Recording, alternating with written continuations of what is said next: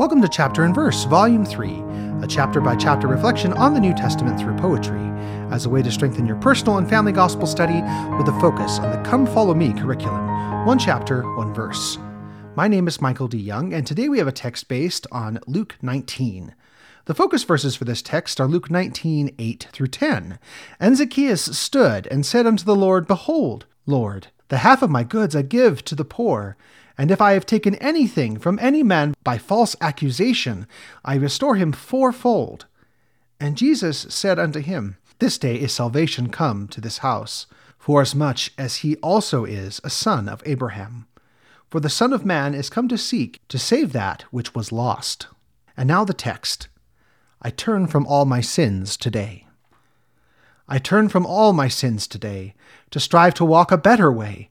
I give my goods unto the poor, and treasure what I keep in store. I ask the ones that I offend to reconcile, that strife may end. I speak the truth when I have lied, and recompense as we decide.